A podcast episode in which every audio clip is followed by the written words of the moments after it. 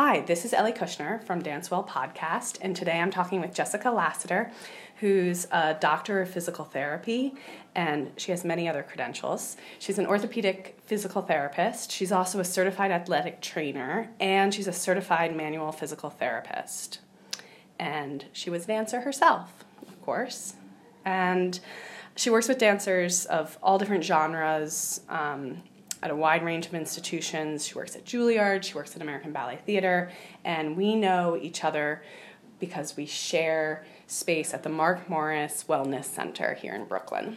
So you can get Jessica's full bio at jessicalassiterpt.com. And today, Jessica and I are going to be talking about hypermobility. So before we delve into that, could you, Jessica, just tell us about your work as a PT, what your experience of it is, and how you came to be doing it? Sure. Thanks for having me. Um, so I got into physical therapy from my own experience as a patient um, while dancing, and um, I went through the path of becoming an athletic trainer first because that was who was taking care of us when I was in my collegiate dance program, and then continued on to be a physical therapist. And I'm I'm grateful that I get to apply all that experience um, while treating patients, and um, yeah, I think that, and I also we did the same program in Laban and did the Masters of Dance Science. Yep, and, and got to explore London, some of that England. Stuff. Yes. um, so, Jessica, from a clinical perspective, from from your depth of knowledge, what is hypermobility? so hypermobility is definitely a, a big term. It encapsulates a lot of different ideas. I think the most important thing is to differentiate, you know, for a patient or a dancer whether or not they have a clinical general hypermobility, which is a medical diagnosis, or a more specific joint hypermobility. Um, the clinical diagnosis of hypermobility is something that is a whole spectrum, and um, you'll know that like certain people have much tighter bodies, and it's more to do with their tissue, and it's actually related to the collagen content of their tissues, which um, on a microscopic level, cellular level, means that there's more or less elasticity. Collagen provides elasticity to tissue. So people who are at the higher end of the spectrum, so who are very hypermobile and medically, clinically hypermobile, will have so much collagen in their tissues that they have very, very loose skin. There's a host of other medical correlates. Um, there's something called Marfan syndrome, which is um, generally people who you might see that in basketball population. Mm-hmm. It tends to be people who are very tall and have very long arm span, and they are very flexible tissue wise, and they are prone to heart conditions, for instance. But that is because even their heart tissue is not is, strong enough. It's yeah. too flexible. Um, and it also has to do with the elasticity of their vascular system in terms mm-hmm. of the mm-hmm. pumping through that mechanism. So that's kind of the higher end of the spectrum. Most people that um, I might be seeing and that might be dancing are not that far along, but people who might be contortionists do mm-hmm. fall into that end of the spectrum a little bit more. So when we screen for it, we screen for those people that might be more inclined to have a medical issue that correlates with it because we want to make sure we're staying ahead of that. Um, but then we're also really looking at whether or not they have um, hypermobility that is going to cause them to be more prone to injury. And basically, what happens when you have a looser joint is that you've got um, it's well set up for injury because the looser ligament, um, the more give in that joint, and the muscles that normally would stabilize that joint are actually inherently cut off because they normally get turned on due to the stretch that happens in a ligament. So, for instance, the way a normal spine gets its stability is by getting a reflex that occurs from sensing a stretch in a ligament when the joint goes to its end range, and then the multifidus, for example, will then reflexively get turned on to limit it from going too far. And if you have loose ligaments, you're not going to get that until the joint is really far over and then the muscles can't do their job of maintaining it in its neutral place. So, just to um, go back with some mm-hmm. layman terms, so uh, ligaments are the tissues that connect bone to bone. Yes. And there are these sensory organs inside those ligaments that can detect, as you're saying, when there's too much stretch Yes. So if your knee bends too far backwards into hyperextension or if it's starting to then these ligaments send up these organs send a message to the brain mm-hmm. saying danger danger and the brain sends a message back to the muscle saying engage engage. Yes. And that prevents the joint from going into a hazardous range of motion. Correct is that right? Okay. Correct. And so it doesn't have to go up to the brain every time. Sometimes right. it's a reflexive loop cord. that just stays in the spinal cord. Right. Yeah. So um, so people who are hypermobile it's a those those ligaments don't send that message until they're much further in their range of motion. Exactly. And so a lot of dancers will yeah will have this experience of like they can't feel themselves in space right? Where they can't mm-hmm. their teacher always says your arm is too far behind you. It's too far behind you. All the time they keep saying that and the dancer can't really feel that because they're not getting the same feedback from their tissue. Exactly. Okay, great. Yes. So, and then you were saying, I interrupted you. So you were saying you're still in the range. You're still working your way on the spectrum. You talked about the people who are really extreme mm-hmm. in the middle, and then you said that some people might just have like a joint hypermobility or Yes, what's that mean? Exactly. So when we're screening, there's this um, the Beighton score that we can talk about a little bit more. But there's certain movements and certain joints that you assess to see if they're hypermobile or they go beyond their normal range. And some people might have hypermobility in only their elbows, for existence, where they can straighten their elbows beyond what would be a flat 180 degrees and go into a an opposite angle uh-huh. of the uh-huh. elbows. Same thing with knees, um, and then there's other joints in the hands and in the spine. But some people might just happen to have hypermobile elbows, but mm-hmm. then their mm-hmm. knees and ankles and spine and hips are fine. Um, for dancers, because of the aesthetic and the selective specialization, they tend to have hypermobile knees, which is that hyperextended knee, and that is better for an aesthetic line. Mm-hmm. Um, according to teachers and choreographers. and um, but that might be all that's hypermobile on them. So that's where that's it's not a medical diagnosis as such because you don't score high enough on the Beighton scale to be considered hypermobile. However, your knees and hips and ankles, because they're all connected kinetically, might be more prone to certain injury because of that hypermobility at those knees. You could also then have one knee that's more hypermobile right. than the other, um, either due to a previous injury. So if you've sprained a ligament in mm-hmm. the past, um, that can set you up to be more selectively hypermobile in that joint. Or if you're like a competition dancer and you always do a certain movement only to one side. Correct. You can so this gets us into another question of like is hypermobility an inborn quality or is it something that dancers um, create in themselves? It depends, and it can be both. I yep. think there's always the nature versus nurture idea of you're going to be born with certain genetic setup of your anatomy, and the ligaments might just be looser in that joint for you or your whole body. But then through practice and through overstretching, you can selectively facilitate loosening of those ligaments and capsules of the joints that creates a, a, specific hypermobility. And I think a lot of joints and dancers are pushed to that extreme through um, in ideal stretching practices, especially when young and going through growth spurts, because part of joint mobility is actually the shape of the joint. And so, for example, the hip joint is a ball and socket joint. And as we grow and mature and our skeleton gets um, more adult like, it goes from being a very flat joint to a ball and socket joint. So you have more stability when the socket is deeper mm-hmm. and contains the ball. And the ball is of a certain round shape. But people who have hip dysplasia or a flattening of that um, socket have way more range in that socket because there's no closure of the socket over the ball. And they might also then have a flatter ball shape of the hip.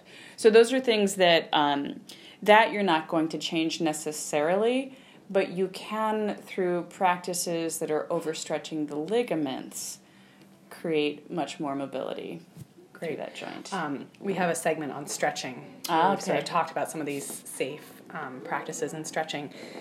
So if you if you haven't listened to that episode, you can go back and listen to that now after this one. Um, And so this this is a good point for us to talk about um, the difference between uh, hypermobility versus flexibility mm-hmm. versus range of motion. So Jessica was just talking about people who have dysplasia in their hips, a, a flattening of the hip socket, and how um, that can give you a huge range of motion. So we're talking about dancers who can lie on their backs, put the soles of their feet together, and flop their knees all the way down to the floor in a wide open butterfly, for mm-hmm. example, right? Yes.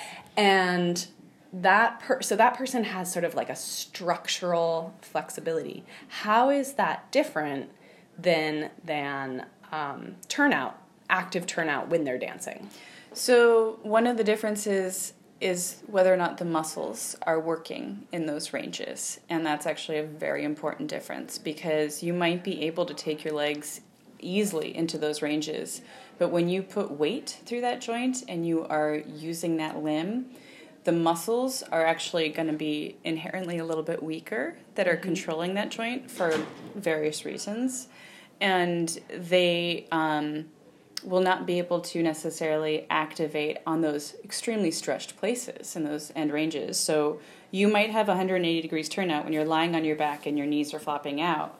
But as soon as you try and stand in that place and plie, if your knees do not easily and automatically fold over your toes, then your turnout muscles are not actually strong enough to maintain that position, that extreme position. so them. if they instead fall forward ahead of your big toes, that's an indicator that yes, you have the, the, the range of motion, but your turnout muscles aren't working. Correct. You have the the mobility, but not the strength to right. control it, and that's a very good setup for a lot of potential injury, overuse injuries, especially. What kind of injuries do we tend to see in the hypermobile dancer? We see a lot of um, actually tendon overuse injuries because part of what happens is the mechanics are not great. So your joints are working at the end ranges and not in their middle ranges, and that then causes a muscular imbalance in terms of the workload. And so uh-huh. the muscles will then overwork. For example, if you've got very flexible ankles and hips, and you roll your ankles in by forcing your turnout or just by not maintaining the right alignment when you're doing it through the knee and the posterior tib, so the muscle on the inside of the arch that goes up the inside of the ankle, will then be working all the time to hold your entire body weight up against gravity. And it's not meant to do that. And then people can develop a tendonitis from trying to do that all the time. Right. So the the joint is not supposed to necessarily fall in like that. I mean, it's supposed yeah. to, it has a range of motion. It's supposed to be able to move, but it's not supposed to be in that position. So then the muscles are are I'm gonna anthropomorphize the muscles here. Great, go for it. so then the muscles are going like, oh gosh, oh god, things are falling out of place. This is not safe. We have to engage, engage, engage, and so they're gripping and working, and and that's a exhausting mm-hmm. because it takes energy to yes. do that, and um, be inefficient because it's not what those muscles are meant to be doing. Correct. The ligament is supposed to be doing it. Yeah. Um, so then we get these overuse, like you said, injuries of, of those areas. Yes, yeah. And another issue that a lot of hypermobile people come up with would be, for example, in the neck, because the neck joints are so loose. These are the people that are more likely to just wake up one morning with their neck stuck. Yeah, because that used to happen to me. Me too. Yeah. and it hurts a lot. Yeah. and it's you know it could just be your pillow wasn't quite in the right position um, this also happens when people are blow drying their hair and flipping yeah. their head over and yeah. coming back up and, and brush my teeth and then come coming up from up. the sink yeah exactly and it just there's so much range in the neck in those joints in the vertebrae that you actually end up catching the the joint capsule uh-huh. in the joint on the way back up, or you end up sleeping in such a stretched position. Say you're flying and you have a not great neck pillow and you're bent all night long, and you go to wake up and it's like, oh, that can't go there. It's because the joint has been in a stretched position on one end of its range for so long, and there's so much, we call it creep. It's just it's a physics slow term for the slow grow. deformation yeah. of a tissue. Uh-huh. Um, that when you go to return the joint to its original position, you've got this extra tissue now that has been stretched out and it gets oh, yeah. pinched on the oh, way back up. Interesting. So that's another thing that people might right. present with is like is a, a, rubber wry neck kind of. Wow, yeah, like a rubber band that's been like overstretched, and then it's actually longer and it doesn't and it return back in the joint. Wow. Yeah. And like what would happen to a person who's not hypermobile when they're sleeping on the plane? They either just wouldn't get themselves into that contorted position to begin with. Correct. Or they would get more signals sooner of like, this is not comfortable, move. Yes, either of those. Yeah. Yeah. Mechanically, it wouldn't happen, or their body would wake them up because right. it would sense, oh, there's a lot of stretch in this ligament right here that's doing this work. Okay, wake up and change. Right. So, and the other thing that a lot of these people will present with are um, dislocations or subluxations. And the difference there is a dislocation is a joint that pops completely out of its socket. Um, and for example, that might be a kneecap. And I'm yeah. sorry if this grosses people out to think about it, but a kneecap that pops out to the side of the knee, yeah. um, or a shoulder that pops out of its uh-huh. socket, usually forward. But then a subluxation is way more common where it might happen very like it goes partially out and then it pops right back in on its own. Uh-huh. And that's common with both of those joints as well. Where you might do a, a port de bras motion and your arm goes really far behind you and you feel like a little shifting in the shoulder and then it gets back into its own place. And then like for the rest of the day you're like, eh, it's a little irritating. It feels weird. Feels weird. Yeah. yeah. And both are one's the the more dramatic one is the dislocation and especially in the shoulder that's actually much more of a potential medical thing because there's a lot of nerves and arteries that and um, that go right underneath the shoulder. So you always want to be very careful in that situation and always make sure you are seen by a medical professional to get that back into place. And if anything has ever popped out of joint, just in general, make sure it's a medical professional that's relocating it. Okay. Because you can actually do a lot of damage to the bones in trying to reposition something that's popped out of place once the muscles start to spasm and you can cause more damage by doing it incorrectly. Yeah, I was surprised. I had a student who dislocated her shoulder, and mm-hmm. I was mm-hmm. surprised that the protocol was for her to not to wear a sling for a really long time and to keep her shoulder.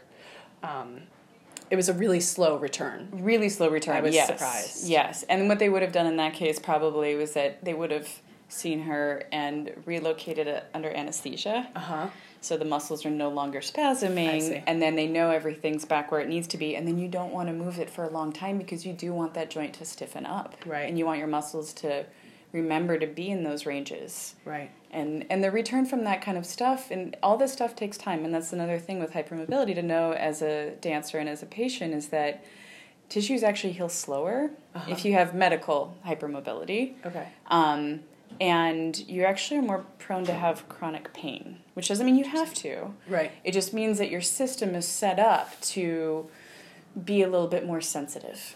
Interesting. So, um, so these are all sort of the the physical things, the um, slow to heal, and the various types of injuries. And I talked at the beginning. I, I think there's also a lot of other sort of like psycho emotional mm-hmm. components to hypermobility, and um, and I think it's hard because in dance we really are aesthetically drawn to these hypermobile bodies, um, but I don't think there's a lot of understanding in the dance world about them, mm-hmm. and I think it can be really hard. For example, a student who is hypermobile and does have trouble with joint positioning. So mm-hmm. that means like not knowing if their arm is in front of them or beside them or behind them and um, that can as as both a dancer and a teacher I, I understand that that can be really frustrating for a teacher because it's like i tell you this every week. Every time i see you i'm telling you your arm is in the wrong place. Yeah. And i think it's important for us to understand that this is not um, it's really a medical situation. It's it's it, it's the the student is fully capable of mm-hmm. learning that, but they're going to learn it slowly. They need a lot more feedback. Yes. What kind of feedback is helpful for these students? Verbal feedback is helpful. Tactile feedback is more helpful. Uh-huh. So hands on, giving the body more sensitivity activity in terms of what's happening. Mm-hmm. I like to use therabands, yeah. and and for like port de bras, for instance, mm-hmm. wrapping a theraband around the arm and holding the end of it in your hand, so you can feel where the shoulder girdle which is a hard joint to feel on your body anyways, right. and very prone to having a lot of movement, extra movement for port de bras stuff. Um, compressive feedback is really yeah. helpful for yeah. these people. So you would wrap it, you would like, you would hold the TheraBand at their back and then you'd wrap it around their arm and they'd hold it in their hand and they could move through a port de bras and just sort of feel, that would help them from their skin sort of feel and the more pressure putting the joint back into the socket a little bit uh-huh. more. And they uh-huh. can even wrap it around. They can wear it kind of like a low a little shawl, and then wrap it around their uh-huh. arms and do it themselves and stuff like that. So great. Um, but some kind of feedback like that. I mean, I, I, I think people who are loose jointed and loose tissued like wearing tighter tights and tighter clothes, like compression tights might feel good and especially around your pelvis if you've got a loose pelvis like having extra compression just gives you more sensitivity awareness of right. where your joints are in space. Right. Those, so are those are things about. that a lot of ballet dancers like. Those sort of wraps around their low yep. back. Yeah. Yeah. And um, you know, I teach Pilates, so I find um, equipment Pilates really helpful because so often in dance, it's just our bodies in space. space. Yeah. We don't have a ball to interact with to see like, oh, if I put this much pressure, the ball goes this far. We don't get those learning experiences. I mean, we do in partnering or floor work. Yes. But um, so working with equipment where the student can like have something in their hand to apply pressure and then see how that moves something through space and how different amounts of pressure they get feedback like, ooh, the cart moved really quickly. Okay, change the type of pressure. Oh, now the cart's moving slowly, and that helps them yeah. understand how to work their muscles differently. Exactly. And in, in physical therapy terms, we call those movements either open kinetic chain, where you're moving freely in space and there's no pressure at the end of your limb, versus closed kinetic mm-hmm. chain, where there is contact with something at the end of your limb, and the forces that are generated in that joint change significantly. So, closed kinetic chain is actually safer for your joints as long as they're not painful with compression, which right. would be a different clinical situation. But so doing things that are closed kinetic chain, weight bearing exercises, upper body things that are weight bearing into your hands and, knees, like mm-hmm. all that stuff is going to be more therapeutically beneficial for these people, both in terms of neuromotor retraining, so getting their motor systems more connected, as well as limiting stress on their joints. Mm-hmm.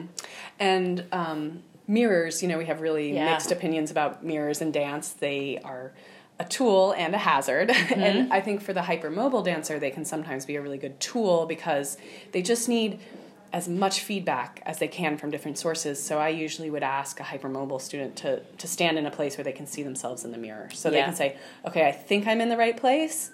Look in the mirror. Whoa, not in the right place at all. Okay, make this change, learn this spot okay, I think I'm in the right place. Look in the mirror. Yes, okay, I am. Great.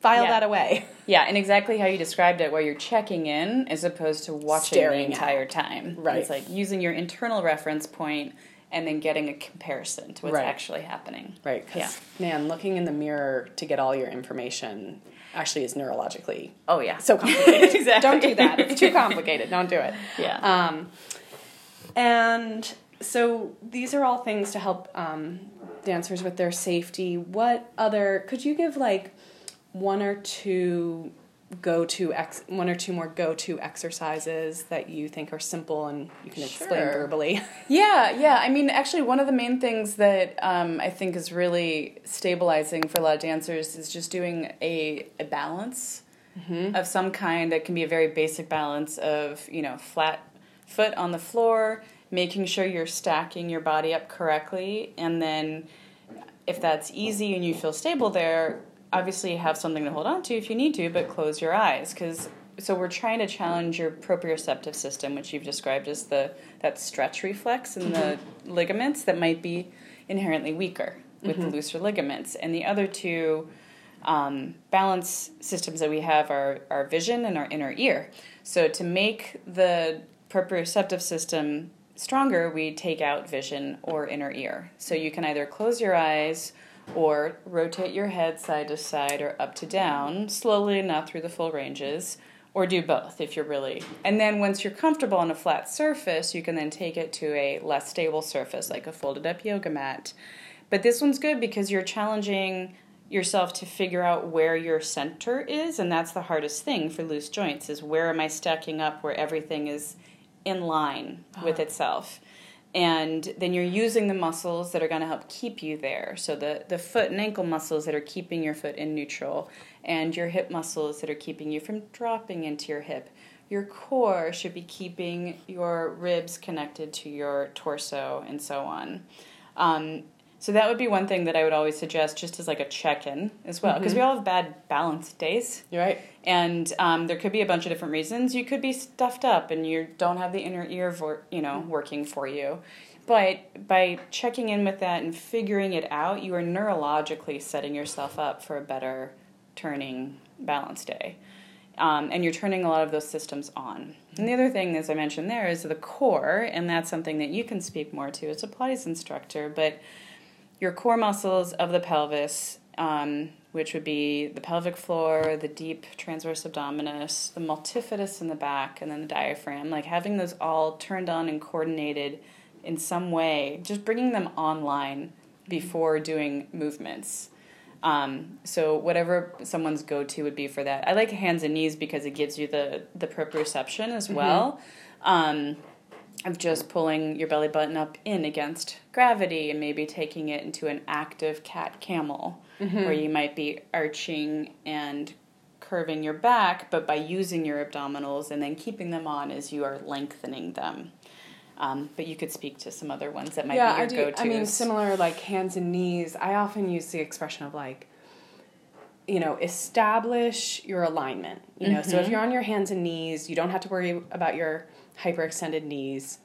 Your yeah. elbows are an issue, but you can prop Just, them up on a block if you yeah. need to, or or find you know, their find middle that, spot organize, and hold it. Yeah, organize your elbows, and then you know use a mirror to figure out where your spine is, and then it's basically like, okay, can I maintain this and do X? Yeah, and X can be anything. You know, it's like, can I maintain this and put one hand on my rib cage? Yes put it back down. Can I maintain this and just tendu one leg behind me, keeping the toe on the ground? So it's basically, it's not about the movement. Mm-mm. It's about the can I maintain this neutral alignment? Yeah.